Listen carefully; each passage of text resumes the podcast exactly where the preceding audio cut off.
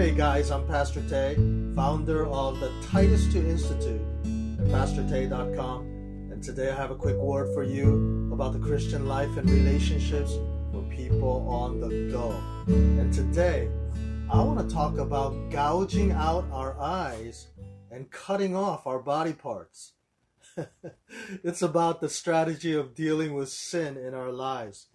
Jesus said that in Matthew chapter 5, verses 29 through 30, where he says, If your right eye causes you to sin, gouge it out and throw it away.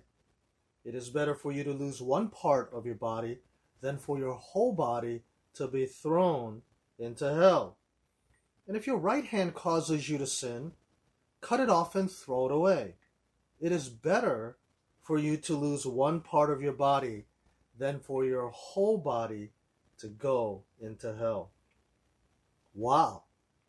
Jesus' method of dealing with personal sin is downright shocking. And so, right from the start, this devotion becomes graphic and PG 13. So, how do we come to terms with this harsh teaching? Allow me to give you five quick points. Number one is that this was not literally practiced. One thing is clear is that the disciples of Jesus did not take it literally. Nobody was cutting off body parts or gouging out eyes, though they were sinners for sure and sinned many times over. There is no record of them cutting and gouging. The second point is that our bodies are the temple of the living God. 1 Corinthians chapter 6 verse 19 says that and so we are called to take care of our body, not to cut it off. Number three is that our bodies are to be offered as living sacrifices. Romans chapter 12, verse 1 says that. And so we are to offer to the Lord uh, our bodies and for his use.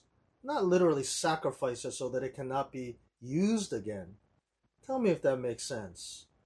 Number four is our bodies are to be disciplined, not cut off. That's found in 1 Corinthians chapter 9 verse 27. And so we must discipline it, train it, and bring it under submission, not destroy it so that it is of no use at all. And finally, point number 5, and this is pretty important, is that the sin is not in your eyes and hands. Honestly, if we literally cut off our hands and gouge out our eyes, we will still find another way to sin, right? Cut off your right hand, and what would you become? You would become a left handed sinner, right? Gouge out your eye, and what would you uh, become? You would become a one eyed bandit, right? The sin is not in your hands or eyes, it is in your heart. And so, this graphic teaching about eyes and hands is really about the condition of our hearts.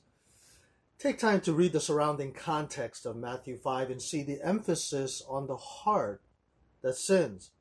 And understanding this teaching about cutting and gouging, it's really a, a figure of speech, a dramatic way of saying, do whatever it takes to bring your body under control.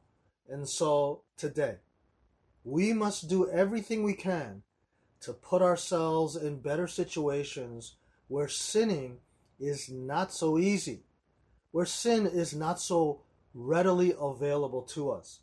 That's the principle behind the eyes and hands. Eyes, hands, well, it's really about the heart, right?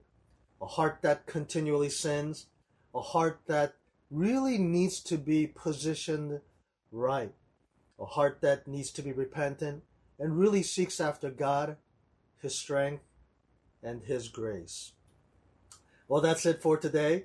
Be careful not to damage your eyes and your hands, but do whatever it takes to gouge out the sins in your life and cut out all the things that will keep you from growing in Christ and living for Him.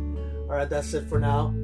Um, I know this is uh, kind of a, a dramatic teaching. Tell me if you understand. If you want to know more about this, you can go to titus2institute.com and pastortay.com. And if you want to know more about the strategy of getting your life right by gouging and cutting, contact me for a free conversation. Tell me your story, and I will listen. Gotta go.